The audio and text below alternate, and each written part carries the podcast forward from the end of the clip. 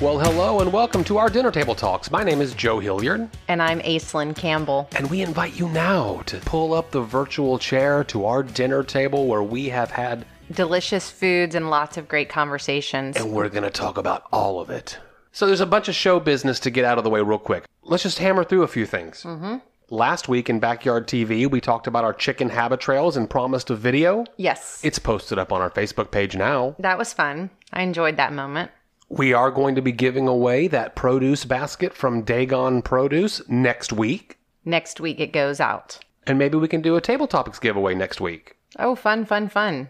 And we're doing something a little bit different today during recording. Right. We have agreed to record on Wednesday, release on Monday. Correct. Wednesday came and went. I don't know why we decided not to record. You made plans with a friend from out of town. That's right. Wednesday was the night. Yeah. And last night, Thursday, we didn't record. I wasn't feeling it. I wasn't feeling it either. I was just, well, we'll get into all the mental exhaustion going on. So you're not going to the movies. I used to go to the movies twice a week. Right. Sometimes because of during your the day. Beer and a Movie podcast. Yeah, Beer and a Movie podcast. Check it out online now. I work at home now, so I can do whatever I want at lunchtime. So we decided to do it Friday at lunch, and the question you asked was, are we going to drink a beer like we normally do? Yeah, yes, we are. It's a beautiful Friday. Let's crack open a couple. I love this. I think it's great. It saves us some time in the evening that is pretty valuable. Exactly. And if you're like me, by the time 9 o'clock rolls around or 10 o'clock rolls around and you've done a day's worth of work and you've gone... Had an amazing dinner table talk. You had conversations at the dinner table.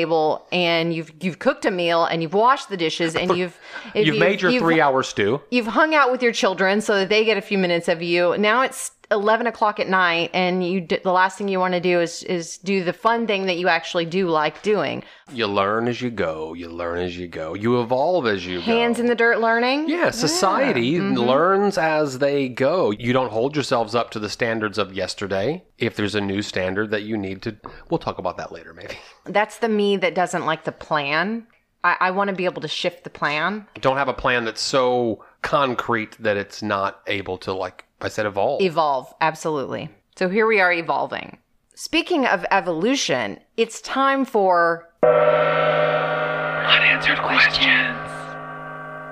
Portland, Oregon has shown signs of evolution. We talked about that last week. And I asked the question, so when did Portlandia, not necessarily the TV show, but the joke Portlandia, become what Portland, Oregon is known for? Did you go get an answer to the unanswered question, Joe? Now, at the top of this, let's say out loud, we have not been to Portland, Oregon, but it's on our wish list. Agreed. Oh, we're going to get there for sure. If you Google search, when did Portland become Portlandia? Do you get an answer? A ton of articles. Because Portland and Portlandia, that you and I liked for a hot minute. Yes, yes. Have a very large love-hate relationship. And that tipped toward hate as the show continued. Season 1 of Portlandia, many people believe that it was the best season, maybe season 2. Yeah. Came out so interestingly new and different about everything that Portlandia talks about, which is a heightened sense of social feelings about food and fun and leisure and what a city should do and city should be and not be. I have to agree, honestly. And I didn't take offense because I'm from Portland, but there was some jokes made about the lifestyle that I was ultimately trying to live and to teach as well. And I think that's why I fell off of watching that show, was because it became a situation where it was... having to go to higher lengths to make the points? Right. And it went past the point of a joke everyone can laugh at to the point of now you're just making fun of people that are trying real hard to live a nice lifestyle. So Portland as the setting of the show that would become Portlandia didn't have to be Portland. There are a handful of cities. And one of them I bet we'll talk about here, and we'll try to keep this brief, is Austin. Oh, absolutely. You could have had Austinia. You know, you could have done it in Austin. It's a city that has attracted folks that have the disposable income to pursue a higher quality of life in their own mind about everything I listed a little while ago. If I think about Austin, though, that's my home. That's closer to home. I mean, I've never lived in Austin, but I'm Texan and I've been in Austin all my life. Mm-hmm. And I think that could be a really good show. But I wonder whether I would find it offensive. Well, Portlandia was so popular so fast that many people that would enjoy the show could see or believe that Portland, the setting, is exactly where I might want to live. Mm-hmm. That's where the beginning of the love-hate relationship comes from, because the people in Portland, a growing city that was attracting a lot of young people, mm-hmm. will tell you that Portlandia caused an influx of residents that ultimately changed the town. Now, there's another school of thought, and this is where you and I... Wait, hold on. Okay. So what you're saying is that Portlandia helped make Portland Portlandia? No. The conceit of the show... Mm-hmm. could have happened in one of several cities. That they chose Portland, Oregon made the trajectory of Portland's growth shift and change and maybe grow too fast. Mm-hmm. If you look at season one of the show... Many of the folks that they were satirizing... The chicken is the one I can never forget. Yeah, I have to know the name of the chicken. The lesbian owners of the bookstore. Oh, yeah. That was a real thing. Uh-huh. And in the first couple of seasons, they were involved in some of the local promotion of the show. But toward the end of the show, they were like, literally, Portlandia, we hate this show. Uh-huh. Because the folks that lived there began viewing the show as the reason why people were coming to visit and have a tourist experience. Mm-hmm. It also caused rent and rates of living to skyrocket. Right. It caused the gentrification of the city that was so popularly noted in the show to begin happening at a higher rate. Uh-huh. And of course, gentrification typically leads to not only a beautiful new coffee shop in an area of town where one did not exist prior, but uh-huh. higher rents for everybody around. Right. And these are the conversations that you and I have had about Austin. Yeah. We're Texas folks. Yeah. So we go to Austin for a weekend. And San Antonio, for that matter. I mean, anywhere that has shifted quickly over the years. Exactly. You and I love to go to Austin for a weekend where we'll take in a concert, eat at some farm-to-table restaurants, the concept of which doesn't exist in our town. Right. Eat that alcoholic ice cream that we talked about in the ACL episodes, uh-huh. and then come home, get out. Right. But we have seen, as we have done that together for 7-8 years, and then prior to that, a shift and change of everything about what was cool about Austin now becoming capitalized upon. Well, when you and I first met, you know that I was still pretty in alignment with what was happening with Austin. Austin was still what was the creative center of Texas, but still Texan, mm-hmm. okay? But at about that exact time was when I went to my very last South by Southwest experience. Well, I say that for those of you that don't know much about the growth of South by Southwest. South by Southwest is a huge, very expensive to get a ticket event that happens in Austin. Brings people from all over the world. And it's the creatives. Film, music, multimedia. Right, exactly. But one of the things that was great about it and was great about Austin was so interested in having this experience for everyone, not just for the people that could afford those $2,000, $3,000, $4,000 tickets, but everyone. So they would put on all across the city, every artist, every musician, everybody would come out and put on free events. Right. People go to Austin, right. even if they're not going to South by Southwest. You can't afford to get into South by Southwest, mm-hmm. but the peripheral bars and music places, of which there are countless. Right. So the last time I did that trip to Austin was 10 years ago. And I came home and said, nah, Austin's done. It's over. What we loved about now, that may be because I'm 40 years old now, and I was 30 then, and I was starting to see the difference and, you know, whatever. But I was like, good Lord, I don't want to go spend every weekend in Austin anymore. And when I was in my 20s and 30s, I wanted to go spend every weekend in Austin. Well, when we first started visiting Austin 7-8 years ago, we would go to the food truck park. Mm-hmm. Which was novel to us because it did not exist where we live. Mm-hmm. And now that's been replaced with another high-rise residence. Right. And then the path down Barton Springs to get to ACL, you walk that mile. Oh, First Street and South Congress. And it's all been changing into more high-end residential, which raises property values nearby and pushes out the very thing that made that place attractive to live in to begin with. So and that's our closest experience to the Portland only, change. It's not Austin only. It's happening anywhere gentrification occurs. Right. It just seems like there are certain cities that have figured out how to balance gentrification, some kind of place, some kind of limits on it before it occurs. But we've watched it with all the hill country towns in Texas. Fredericksburg is one that leaps to mind, where it used to be this that was awesome, that everyone wanted to go to, and then it became this... Everyone's upscale, here and now everyone's got the same Yankee candles, and it's just not what it was. Right. Portland was Portlandia before Portlandia. The light that Portlandia shined on Portland was so attractive to people around the country and the world that Portland residents will tell you it created a very negative vibe here. Oh, bummer. And the show is over, so now they can begin evolving into what they're going to be post. Go back the other direction. Well, I can't imagine that some of the things that are going on right now aren't going to shift Portland very drastically also. One of those values in Portland and Austin and other cities that we've traveled to around the country are farm-to-table food. Putting the best farm-to-table food on your plate at your dinner table because it's good and healthy. And we did that, of course, this week like we do every week. Yes. Well, we got our Dagon Produce basket, and in it were 10 pre-formed hamburger patties. Now, I see this cut of meat at the farmer's market often. I do not buy it. Right. I buy the raw ground beef because I want to add my own spices and seasonings to the beef. Because we want hand-patted hamburger patties. When you get the pre-formed patties, I guess Joelle over at Dagon had told you... Oh, you just said this particular one was a little too lean and that they weren't staying together well. So make it into maybe a Salisbury steak or something like that. I like Salisbury steak. I like smothered steak and Salisbury steak.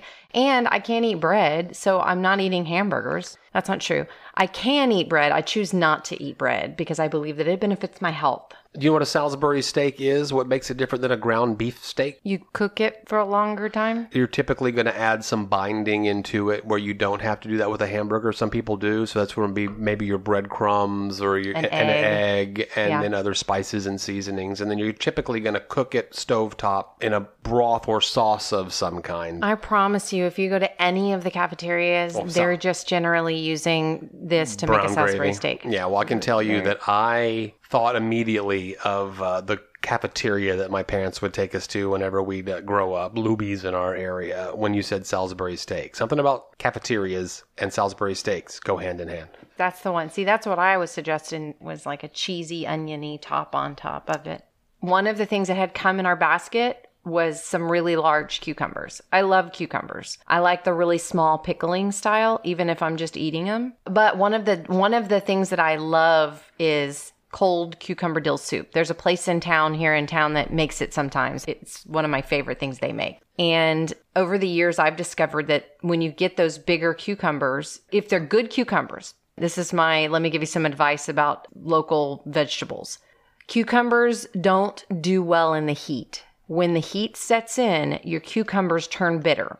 And if you let cucumbers grow really big, especially cucumbers that aren't intended to grow really big, then they also taste bitter and they'll have big seeds in them. You got this big, beautiful cucumber, but it didn't taste like what you want it to. Correct. And a lot of people that eat cucumbers from the grocery store don't like cucumbers because a lot of times they're bitter and they have huge seeds in them and they're just not great cucumbers. When big cucumbers come in, and there are good big cucumbers, the best answer of how to use them is not to just slice up 8,000 slices of cucumber for one small salad. It's to bake with it or cook with it or use it like an ingredient. So I suggested that we make some cucumber dill with it. So Salisbury steak, cucumber soup, and... black-eyed peas.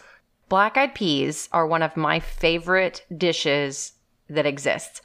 My favorite vegetables are the product of the gardens my grandmother grew when I was a child. Oh, I see. Mm-hmm. Black-eyed peas. Early introduction. Uh-huh. Mm-hmm. Pinto bean, green beans, a salad with cucumber, tomato, and onion. You know, just the things that my grandmother could grow in the garden that we got all summer long, and they were delicious.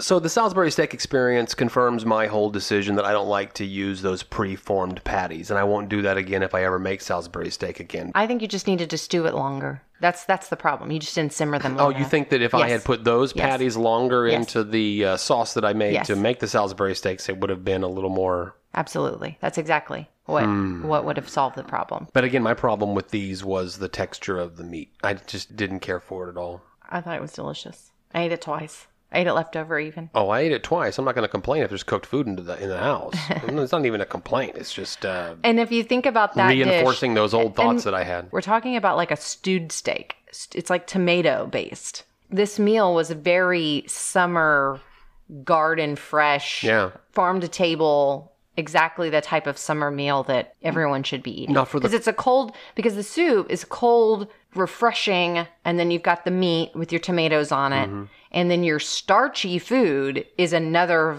vegetable from the garden. Now you did what you do and you found me a recipe. This was a 5-minute soup recipe. In other words, everything was raw. The cucumber, the onion, the garlic, a couple of other things, and I think that we agreed after the fact that the flavor of the soup was fine, but we would have preferred to cook a few of the ingredients before we blended it and put it back in the refrigerator to cool down. Yes. So now at this point, I have had cucumber dill soup made in a few different restaurants. Then I've also had it made for me at the farmer's market one time. We brought in a chef because we had a ton of really large Armenian cucumbers. And I said, here, take this big, huge 3-pound cucumber. And would you make at the farmer's market a cucumber dill soup? Mm-hmm. And so he's made it. We've made it at least twice now. I think the trick is finding the right recipe. You're right. When we worked on it again the next day, because we had one more big cucumber, and I said, let's take this, what's left of this, and just add to it and make more. Because there wasn't enough for everyone to eat. Mm-hmm. And I love that soup so much, I'd eat it every day, if it's made right. It was hot when you made it.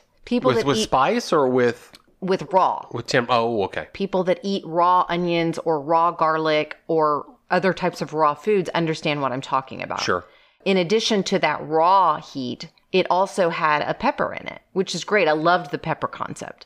If you're going to put the hot stuff in, there needs to be a little bit more of the cooling agent in it, which is the cream. We added more dill to it. Right. It just did not have enough dill in it. In addition to that, I believe you need to saute the onions and garlic. Agree. The challenging part of that is that then that stuff's hot. It's and okay. You don't want to cook the other stuff. You don't eat it that day. You got to eat it tomorrow. Right, exactly. So then I ate the leftovers 3 days later. And it was divine. Oh, is that right? Yes, because I had the chance to melange.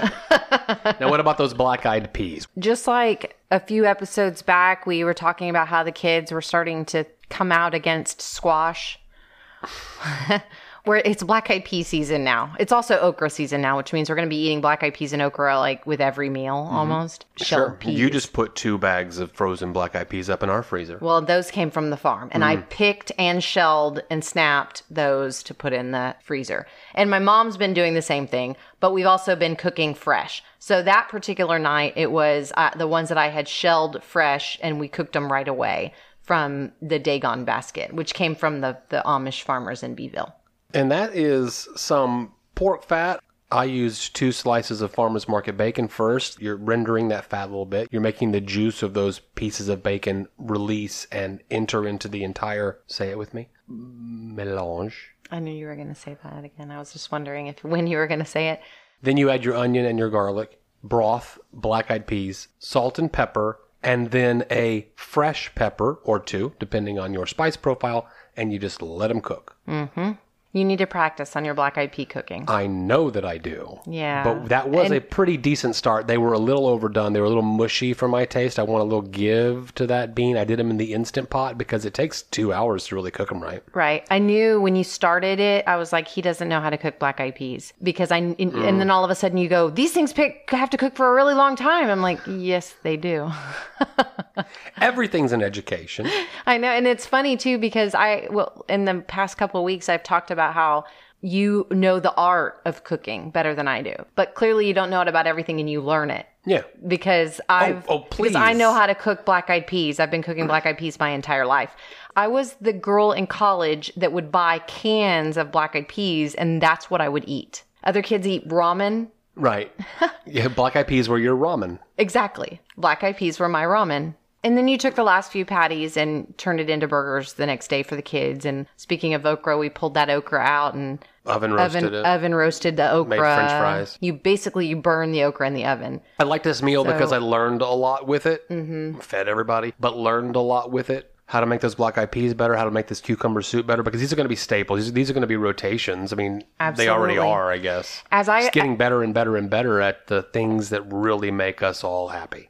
As I am no longer in charge of running the entire local food system in Corpus Christi anymore, I now have time to just grow food for my own family. Right. And my dad's retired, and the farm has really upped its game in terms of production. And we're going to grow the things that we most love to eat. And we're going to cook them here and eat them. That's exactly right.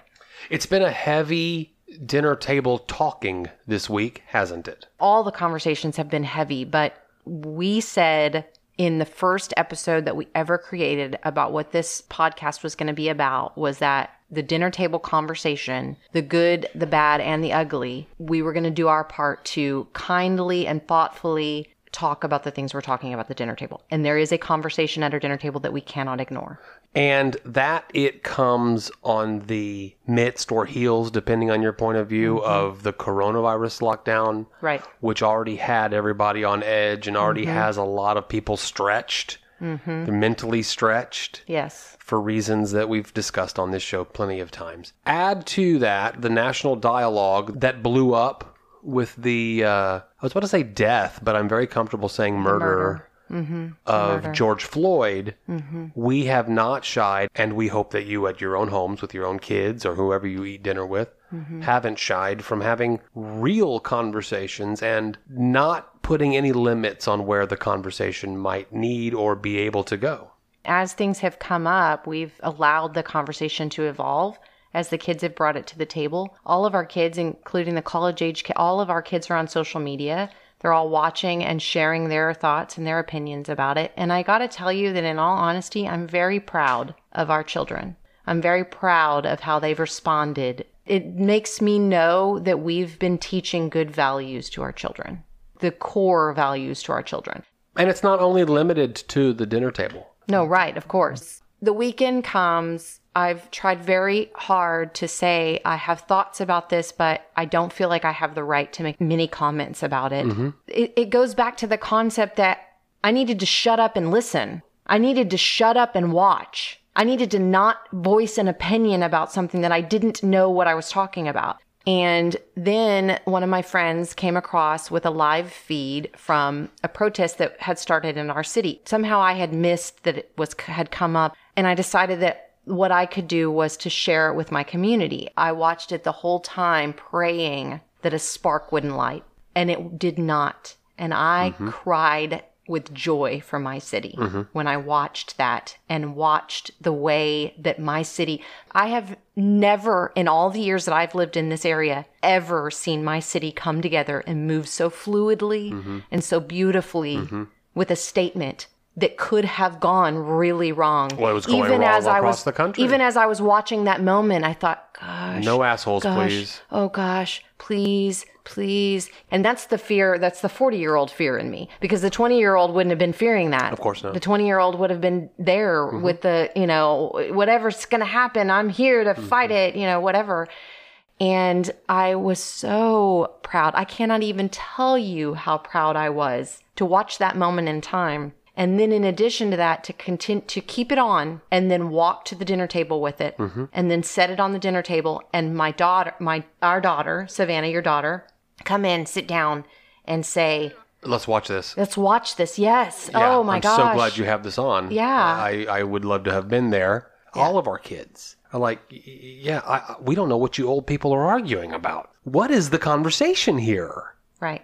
Liberty and justice for some. No, that's not what it says. I mean, these are like our kids' words. Exactly. You have said many times on this show through the corona stuff that a shift is coming, mm-hmm. it's in the wind. Mm-hmm.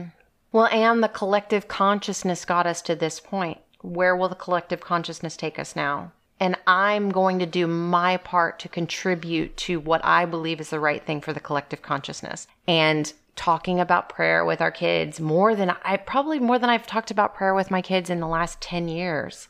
Talking about kindness and equality and white privilege. And the other thing that's been in the conversation is saying out loud to people, not on Facebook where every troll in America can say shitty things, but person to person with people that I love, those things are not acceptable.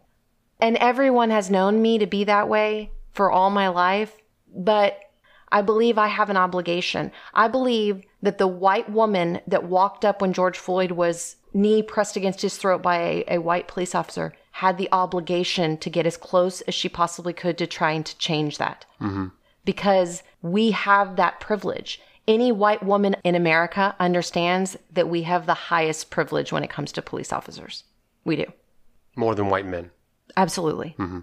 Absolutely. Every white woman in America understands. Yeah, y'all can cry and get out of tickets, and we can't. Yeah, unless we act like a complete and total like ass, mm-hmm. they're not even going to write us a ticket mm-hmm. most of the time. And you know what came up with to me when all this was going on? How many times my friends that have children that are African American mm-hmm. have told me the fear, no matter what state they lived in, north, south, didn't matter, that when they walked into a grocery store or a convenience store or got pulled over or whatever, mm-hmm. that they better do everything right. There's a different level of... Because they will be followed around the store by the person that owns the store, or they will be, you know, asked questions that don't make any sense to be asked. Mm-hmm. That was a bubble I was in that I didn't understand that stuff. And I will tell you, I didn't understand it before 5 years ago, probably, because I began listening. Brene Brown has been talking about this. This has been her thing that she has said during this whole thing, and that is dehumanization. And she has said that for years in all of her books. You cannot dehumanize people, because if we allow ourselves to continue to dehumanize people, then some people that are not in their right mind will take that dehumanization to another level, which could include murdering somebody on the street in front of other people. Because I've dehumanized this person so much that I'm not even taking a human life. Right. And so that conversation was important for us to talk about. And my daughter, my son, everyone has come to me over the years and said, what? These are my friends. Mm-hmm. What are you talking about? Mm-hmm. Like you said, what is the conversation? Our kids are going, what is the conversation? Mm-hmm. These are people. Mm-hmm. These are humans. And the idea that fear, everything about what I live for is to be the antagonist to fear-based living, because fear takes us down a dark, dark road. And if all you do is focus on fear, then you are going to get nothing but the very worst coming at you. And the most important part about this whole entire thing is just to simply say that we can't ignore, in the midst of the conversation and the idea that this podcast is about the conversations that are happening at the dinner table, mm-hmm. that these conversations absolutely are happening at our dinner table. Welcome to our home and the conversations that we have. So how is the conversation going at the nationwide dinner table? Yes. Well, let me see how I do a segue here. Okay. How are you feeling about going out to eat these days? The thing about going out to eat these days isn't so much about being afraid of germs. It's about the idea that I really liked, and you brought this up, more Americans are saving more money right now. Mm-hmm. I kind of want to save money. Mm-hmm. I want to be healthier again. I want to have more conversations, watch more movies together, spend more time together with my family, you know, all of those types of things. And so eating out as often as, even a family like us that doesn't eat out as often as other families, is too much. It's the spectrum concept that we've always talked about. We don't eat Twinkies from the convenience store. We don't run by the convenience store and pick up a burrito, but we also don't live off the grid and cook with the sun. And so somewhere in the middle, I want to move more towards living off the grid and cooking in the sun. Like, maybe every once in a while we could cook something in the sun. That might be fun. I love you, but I don't think that you're going to get me to ever move to full solar cooking only. No, never. You're not going to get me to move there. And B, it already takes you too long to cook something with an actual gas stove. We enjoy dining out. We do. And we like to get together for lunch on Fridays. Clearly, we're here. We're having lunch and bringing the kids in, whichever kids are available. So we did get a chance to go out to eat lunch last Friday to one of our favorite places in town to eat lunch. Nuevo Cafe. Because they have some of the best soup in town. And I was going to say, when you go to Nuevo Cafe and you've got a restaurant like this where you live, you order poblano soup, period. Now, you can have something else. Right. But if you go to Nuevo Cafe and you don't order the poblano soup, you just don't like good food. Oh, no. Or someone hasn't told you what you're missing out on. What are those places that you like that are springing to mind for you listening? The place that has the best pecan pie. When my friends come in from out of town and they want pie, I'm taking them to this place. Fill in the blank. Right. The best enchiladas, the best chicken fried steak. Well, this is the best poblano soup in town. Yes, agreed. And they also have really, really good pimento cheese, which is one of my favorite things to eat all my life. This is the soup by which I will measure any attempt I ever make to make poblano soup. And I have a couple of times by until I eventually eclipse and make mine better than theirs. But I haven't.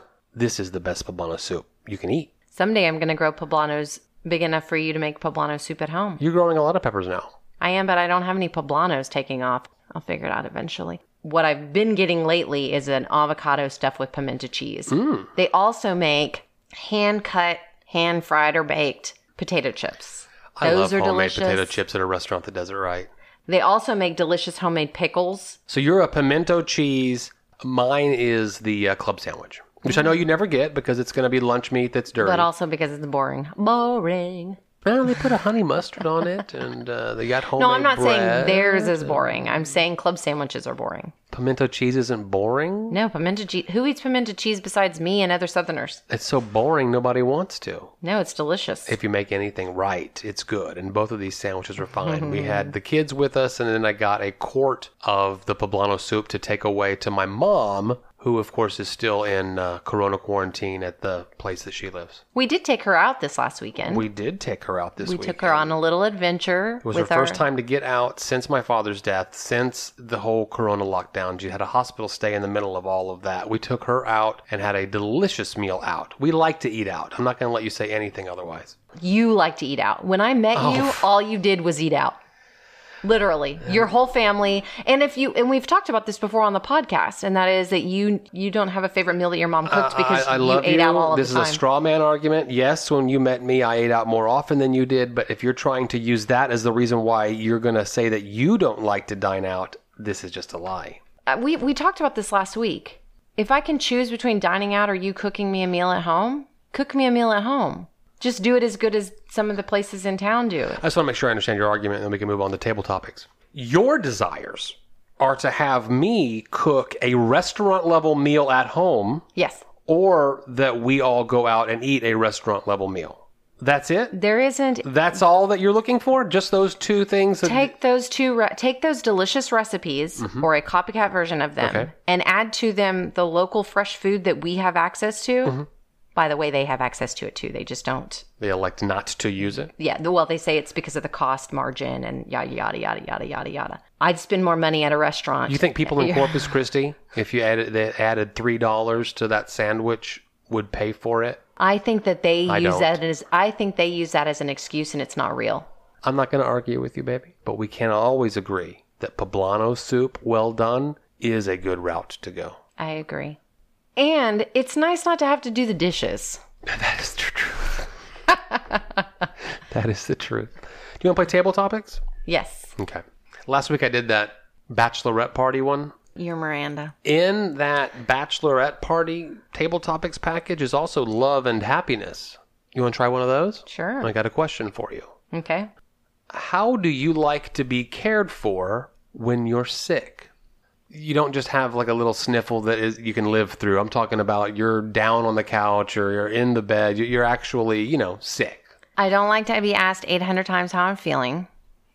I mostly want to be left alone, mm-hmm, but I also want to be served. How does a life partner, whoever that could be, balance the two last things that you just said? I want to be left alone and I want to be served. That could be a difficult proposition for a life partner of yours. Maybe. I don't know. Why don't you tell me about it? Because I don't want to focus on the sickness. I want to focus on the healing, right? So if I have to tell you every 5 seconds, I still haven't. Yeah, exactly. That's where your energy is. Right. And I'm like, no, I don't want to. Can we move on and just focus on what we're doing to get better? And so what I want is for you to say, I'm on my way home from work I know you're not feeling well. I'm on the way to the grocery store. What can I bring you from the grocery store? Mm-hmm.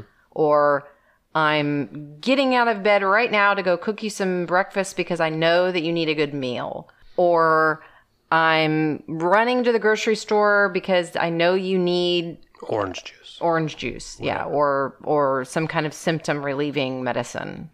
But leave me alone. Okay. Let me wallow in my own illness until I get better. This is you describing to me the kind of, if you will, nurse that you want in these situations. Yeah, stop bothering me. Is there, well, not bothering you, but certainly running errands for you, potentially, I say preparing that meals for you. When you use the term nurse, I say that because all I can think about when you say nurse, all I can think about is being in the hospital when the nurses are driving me batshit crazy the whole time. I wish they would just go away. Okay. And that's just generally how I am. Like, leave me alone. Let me ask you a question before I answer. Am I a good nurse? Yes, you are. Fetch the things that you need, cook meals for you that you require to get through this hardship. Yes. Are you a good nurse? No. What do you mean?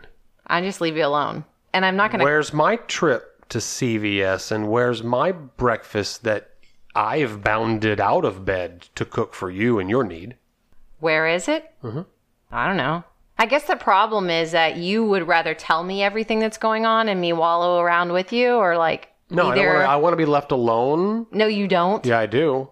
I've got the flu. Come get in bed with me. That doesn't happen. That's never happened one time. No, I don't mean that. I mean like a higher level of asking you, is everything okay? Are you okay? I don't want you to ask me, are you okay? Are you okay? That's not what I want. Do you want to know how I like to be cared for when I'm sick? Yes. Tell me how you would like to be cared for rather than telling me how I'm not doing what you like. Well, no, I think you admitted that you don't like to do what I like. You asked me whether I was a good nurse or not. Right. I said, no, I'm not. I like to be cared for by hiring a nurse to do all of the things that you won't do for me. Okay, hire a nurse. So here we are evolving. Hey, thank you so much for listening to Dinner Table Talks. If you want to get a hold of us, you can catch us on Facebook, Instagram, or our website, www.dinnertabletalks.com. There you can leave us a voicemail and listen to all the old episodes. We hope that you're enjoying listening to Dinner Table Talks as much as we enjoy creating it for you. See you next week.